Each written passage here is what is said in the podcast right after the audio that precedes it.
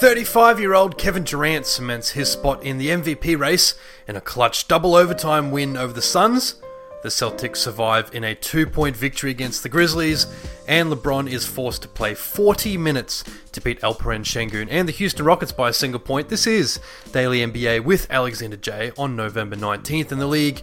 Just to challenge myself, we're going to go through today's show all in one take. Here we go. Nine games to touch on tonight, and we'll start with what was very nearly a triple overtime game between the Jazz and the Suns. Kevin Durant, the hero for Phoenix, with 39 points, 8 rebounds, and 10 assists in the 140 to 137 victory on the road. Lauri Markkanen was fouled on a corner three attempt as time expired of the second OT period by Durant, making all three of those at the line would have timed the game again, forcing an extra period for the third time. But the Suns actually challenged the foul call, and the referees found that Durant made contact with the ball as a block prior to the contact with the hand. The foul got overturned, and the game was over. Markkanen himself was incredible. This was, if you turned this game on on the fourth, you were a very happy man. He dueled with KD and finished playing 50 minutes, 38 points, and 17 rebounds, with the majority of that coming prior to extra time. Talen Horton Tucker had 25 and Collin Sexton finished with 18, including a putback layup as time expired in the first OT period to send it to a second. While Devin Booker had 22 points in the second half for Phoenix. Watch the highlights from this game if you can, it's incredible. Fred VanVleet either scored or assisted on the last 12 points for Houston, but both LeBron James and Austin Reaves got to the line inside the final minute when it mattered the most.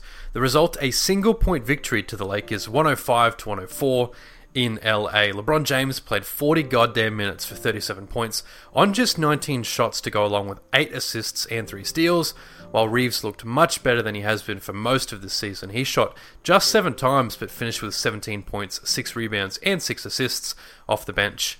Anthony Davis had 27 in this one. For the Rockets, Alperen Sengun scored the final 6 points, finished with 23 points, 10 rebounds, 5 assists, and a game high plus minus of plus 21 in a 1 point loss. Dillon Brooks top scorer for the Rockets with 24. He also shot 6 of 11 from deep and made 3 steals. Aussie Jock Landale played just 3 minutes in this one for Houston. The Lakers jumped the Rockets in the standings to 6th in the West with the win.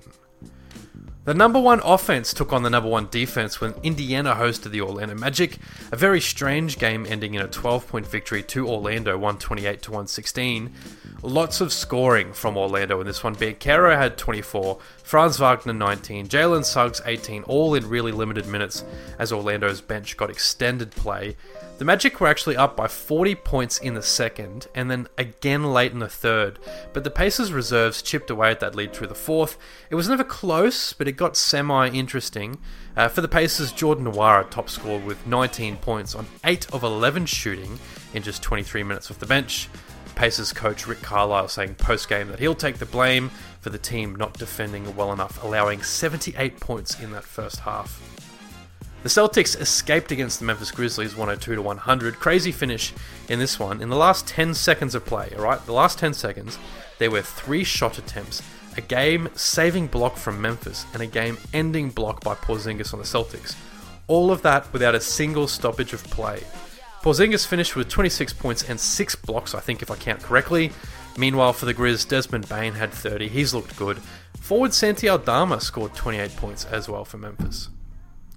Reigning MVP Joel Embiid was one assist shy of a triple double in a 22 point win of the Nets. He finished 32 points, 12 rebounds, 9 assists, and both Tyrese Maxey and Anthony, oh excuse me, Andy Anthony Melton scored at least 20 points for the Sixers in the 121 99 victory against Brooklyn.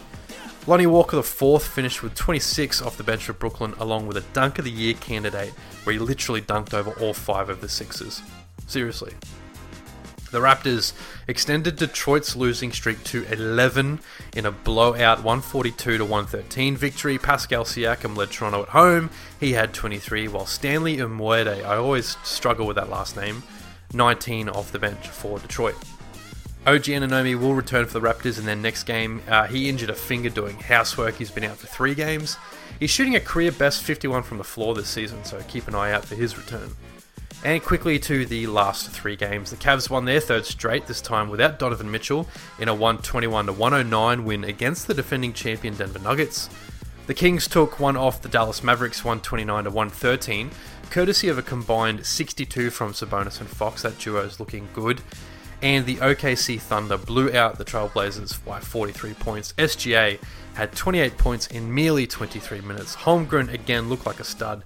I think he had 16 points on 6 of 6 shooting. His shot selection is beautiful. Don't look now, the Thunder have scored the second best record in the West Conference on the back of this five game win streak. They excelled again from distance. They shot 22 of 36 from three. My calculations say that's 61%. Every time I watch this team, they shoot above 55 from distance. It's unreal. That's it for today's episode of Daily NBA with Alexander Jay. If you're still here, consider leaving me a four or five star review on Spotify or Apple Podcasts. They make me really happy. Follow the show there as well if you like. Um, I'm honestly impressed I got this far without stumbling more. Thanks, follow your dreams, and have a great day.